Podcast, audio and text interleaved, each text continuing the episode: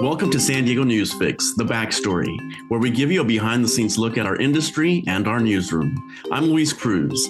This week, we are pleased to welcome our new sports editor, Ryan Finley. Ryan may be new to the San Diego Union Tribune, but he has deep roots in San Diego. Publisher and editor Jeff Light and managing editor Lora Cicalo join us now to introduce us to Ryan. Jeff? Okay, thank you, Luis and uh, Ryan. Welcome, uh, welcome back to San Diego, and welcome to the Union Tribune. Uh, why, why, don't we just start off with a little bit about Ryan Finley? Give, give us your background as a journalist and uh, as a native San Diegan. Sure, absolutely. It's uh, I'm I'm back in San Diego, it, you know, my hometown. Uh, grew up over in the college area. Went to what was then called University of San Diego High School. It's now the Cathedral Catholic High School go Dons, I guess. Um, and from there, I went to uh, Tucson, Arizona, first uh, as a student at the University of Arizona, where I was a journalism major, editor in chief of the college paper, all that good stuff. I came back and worked at the North County Times for about two years, just out of college, and then went back to Arizona. And for the last, I had to look this up, and it makes me feel old, Jeff. Uh, I worked at the Arizona Daily Star in Tucson, Arizona for something like 18 years wow. and two months before coming back and starting Monday at the UT. Uh, I started off as the high school sports editor there, um, you know, basically coordinating high school's coverage, uh, and then moved on to become our college football writer, covering uh, the Arizona Wildcats of the Pac 12 and national college football issues.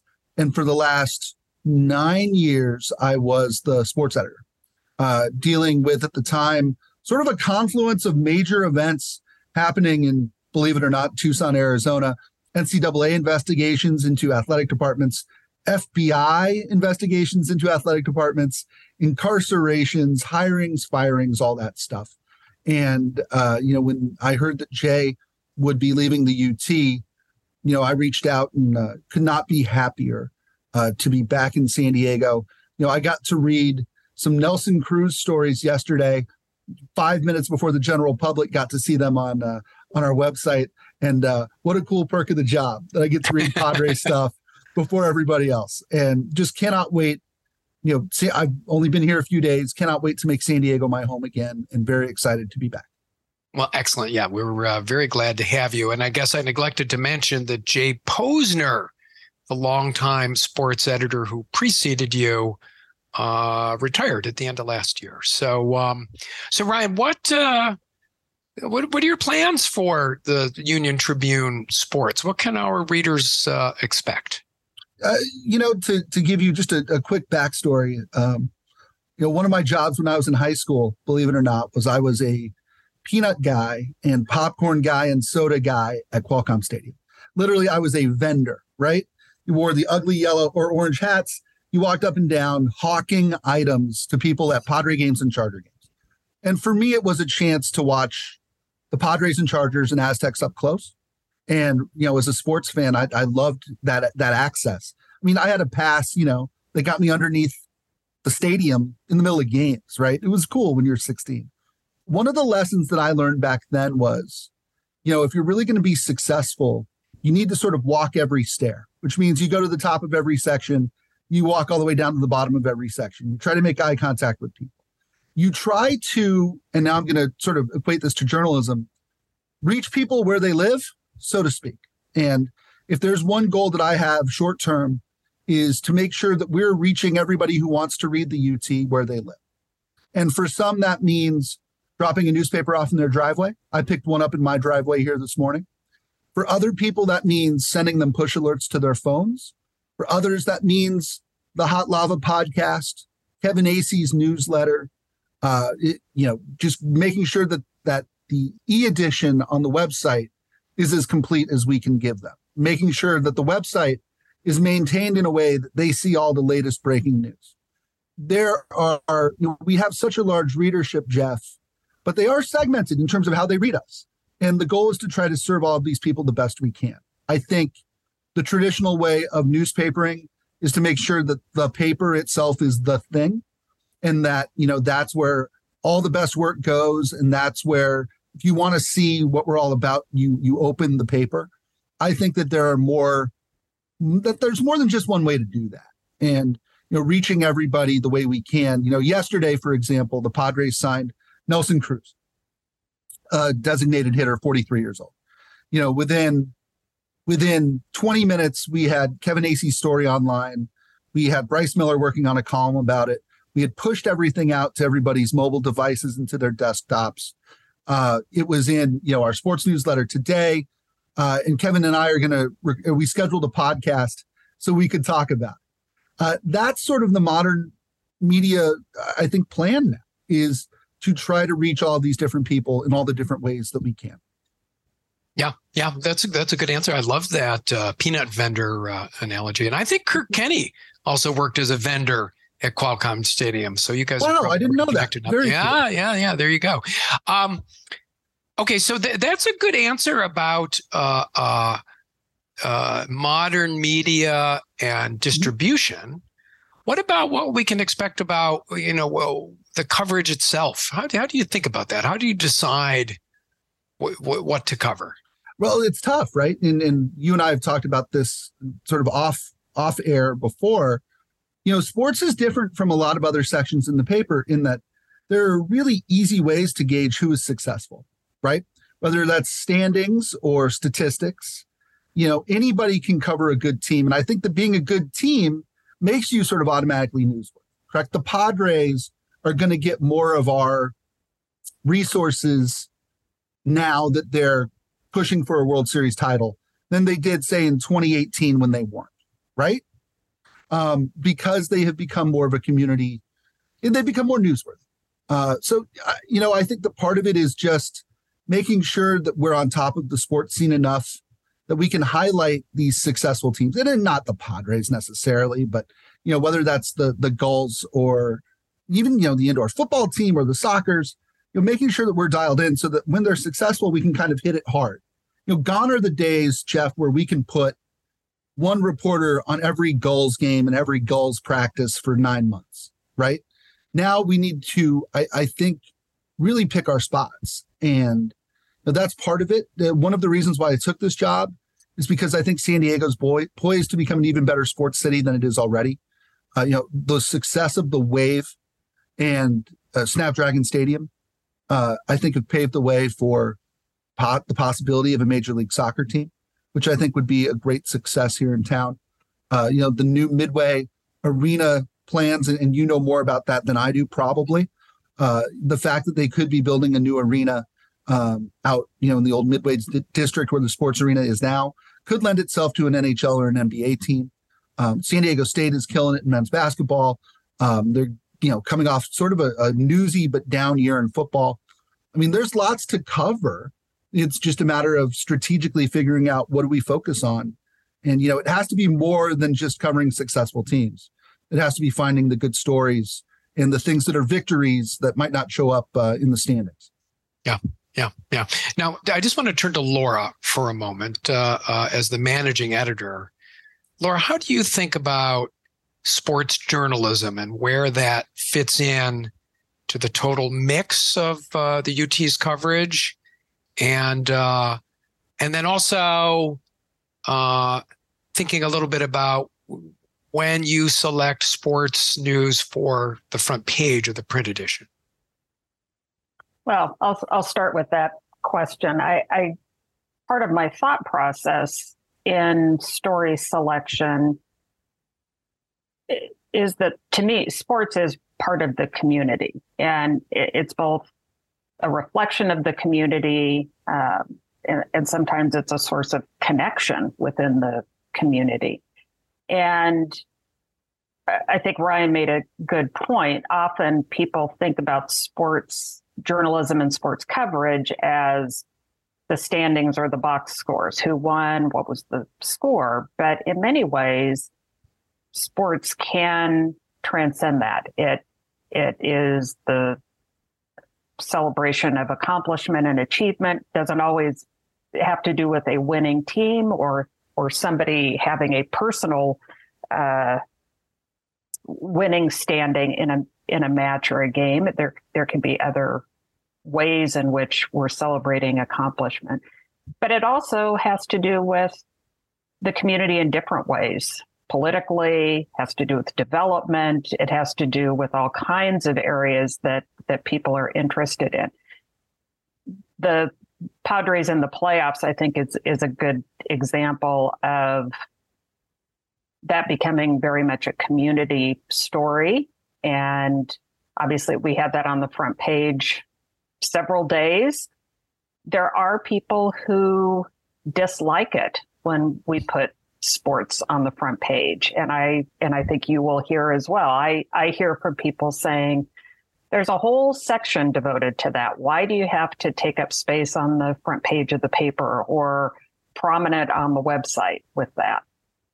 And I think what we saw in the playoffs was, in addition to the hardcore Padres rabid fans, a lot of wouldn't necessarily call them fair weather fans, but a lot of other people getting swept up in the enthusiasm and kind of the the community bonds around cheering for the Padres during the playoffs. Um, I, I do think there are some interesting questions about what we what we cover and how we cover it. And I think, you know, the wave they set a, a, single game attendance record this year. That to me was a big accomplishment. It, it speaks to the community enthusiasm around that team. And to me says, you know, we should be taking a look, a very hard look at how how much coverage we give and how we think about that that team. It's not just professional baseball. You know, we don't have a professional football team here anymore, um, but we do have a pro soccer team. So, how do we think about that? And I think there are lots of questions about how we how we cover women's sports as well. Mm, yeah, yeah, I yeah. Also, Ryan, what? Yeah, why don't you weigh in there? What? What? I guess that's just an extension of that question I asked previously. How do we decide what to cover? I think I heard in Lora's response arrows pointing a, in a couple of different directions. Uh, what, what, what, what else are your thoughts on those topics? Well, I agree too. I also agree that covering teams that maybe the UT hasn't necessarily focused on in the past it might be a way to bring in readers and community engagement that we haven't necessarily had in the past. You know, when it comes to women's sports is a wonderful example. You know, at my former stop in Arizona, we, we were able to add a, a reporter to cover women's basketball, women's college basketball, because the team there got successful. And we had a wonderful freelancer who was on the front lines with them during their climb. You know, they made the national championship game, missed a shot at the buzzer that would have won it all. Uh, and we were able to add a full time reporter.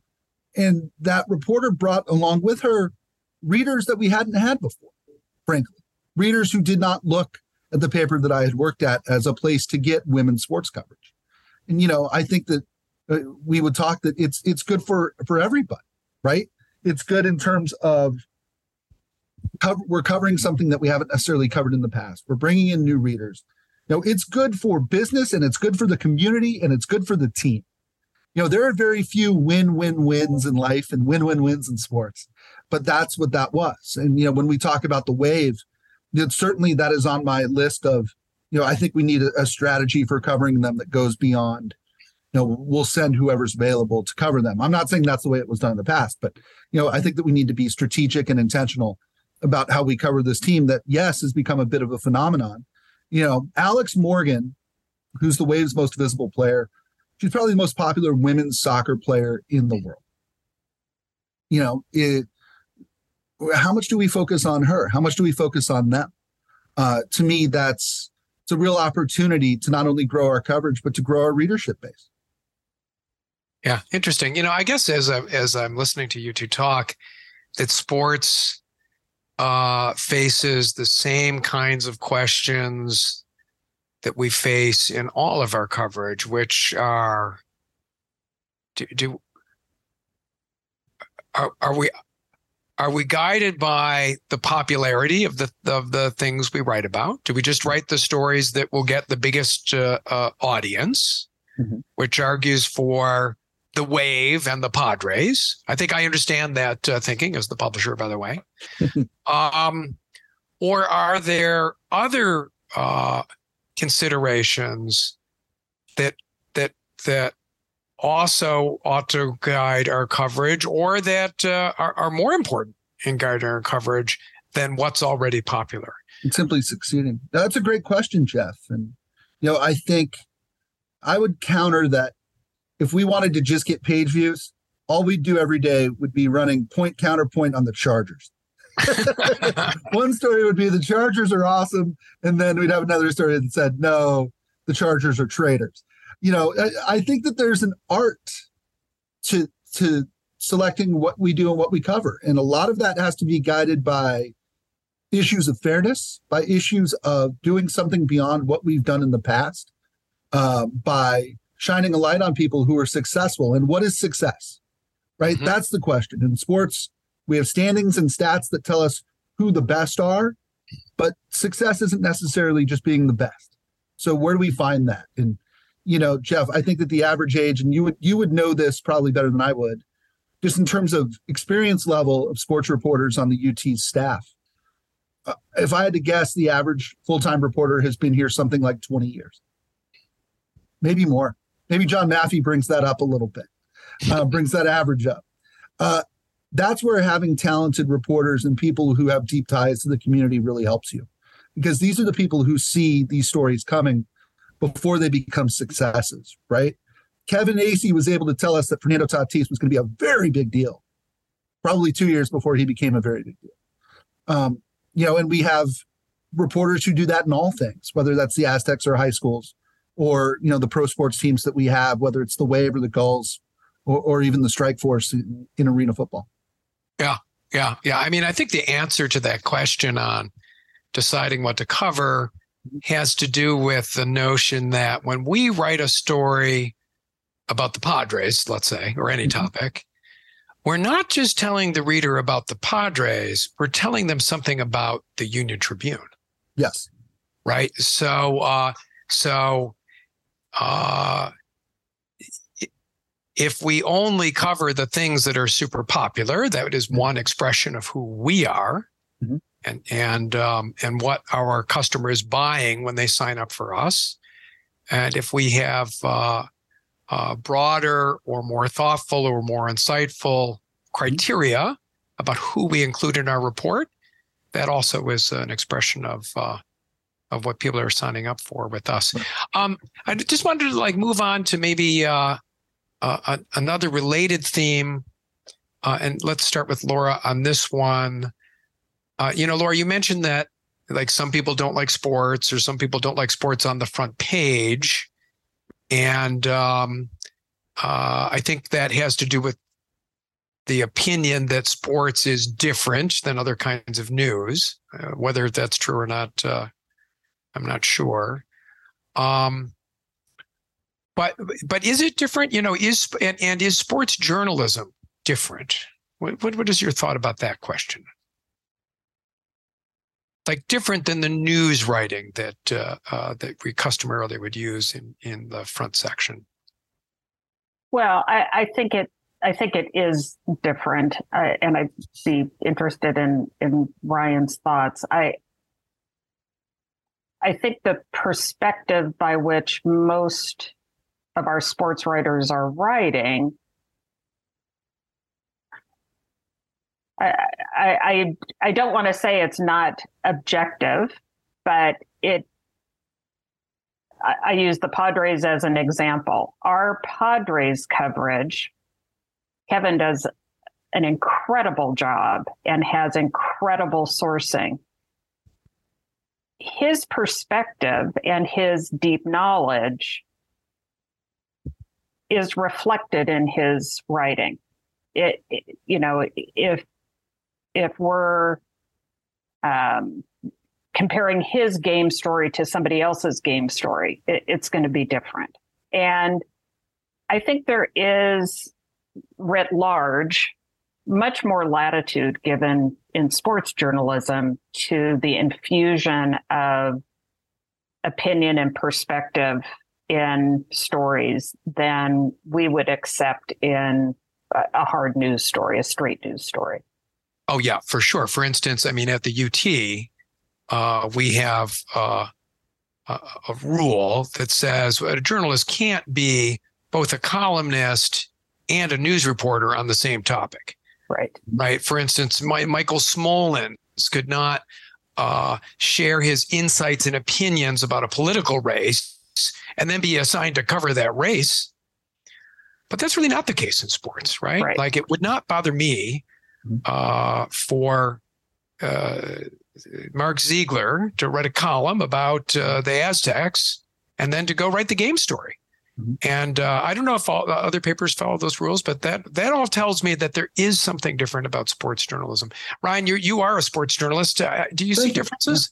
I do, I do, and it's so funny. You know, in the case of Kevin, you know, Kevin is so sourced and so he is so dialed in uh, to the Padres that you know, some days you could probably put a column sig on his stories and it wouldn't look out of place, right? Kevin will just he has a real skill for for telling the readers stuff that maybe not necessarily can be attributed or leading readers in a way so that they know what's coming. Um, and I think that's a real skill. I find in, you know, Jeff, I, I read a lot uh, from a lot of different newspapers and websites you know, Kevin and Mark in particular are so skilled at weaving in their knowledge uh, in stories that make them readable. It's not just they're not going to pound you over the head with stats or with you know kind of inside baseball stuff. They they both have a real skill for taking all this knowledge that they know and passing it along to a reader in a way that I mean it's kind of like a trusted friend telling you what's going on. And I think that that's a real we probably are able to take a little bit more liberties in sports than you are in news uh, when it comes to that. But I think the end result really creates a great bond between the reader and the writer. You know, I hadn't met Kevin Acee until I started going through this interview process back in September or October. Um, I felt like I knew him because I've been reading every I've read every word he had written for probably 15 years. And same thing with Mark Ziegler. You know, I, I had I felt like I had this relationship with them, even though I had never met them before. And you know, both of those, and my goodness, we could say the same about a number of other writers uh, at the UT and the sports department. But those two in particular, I think, are just gems and people who we're lucky to have, and looking forward to seeing even more from them.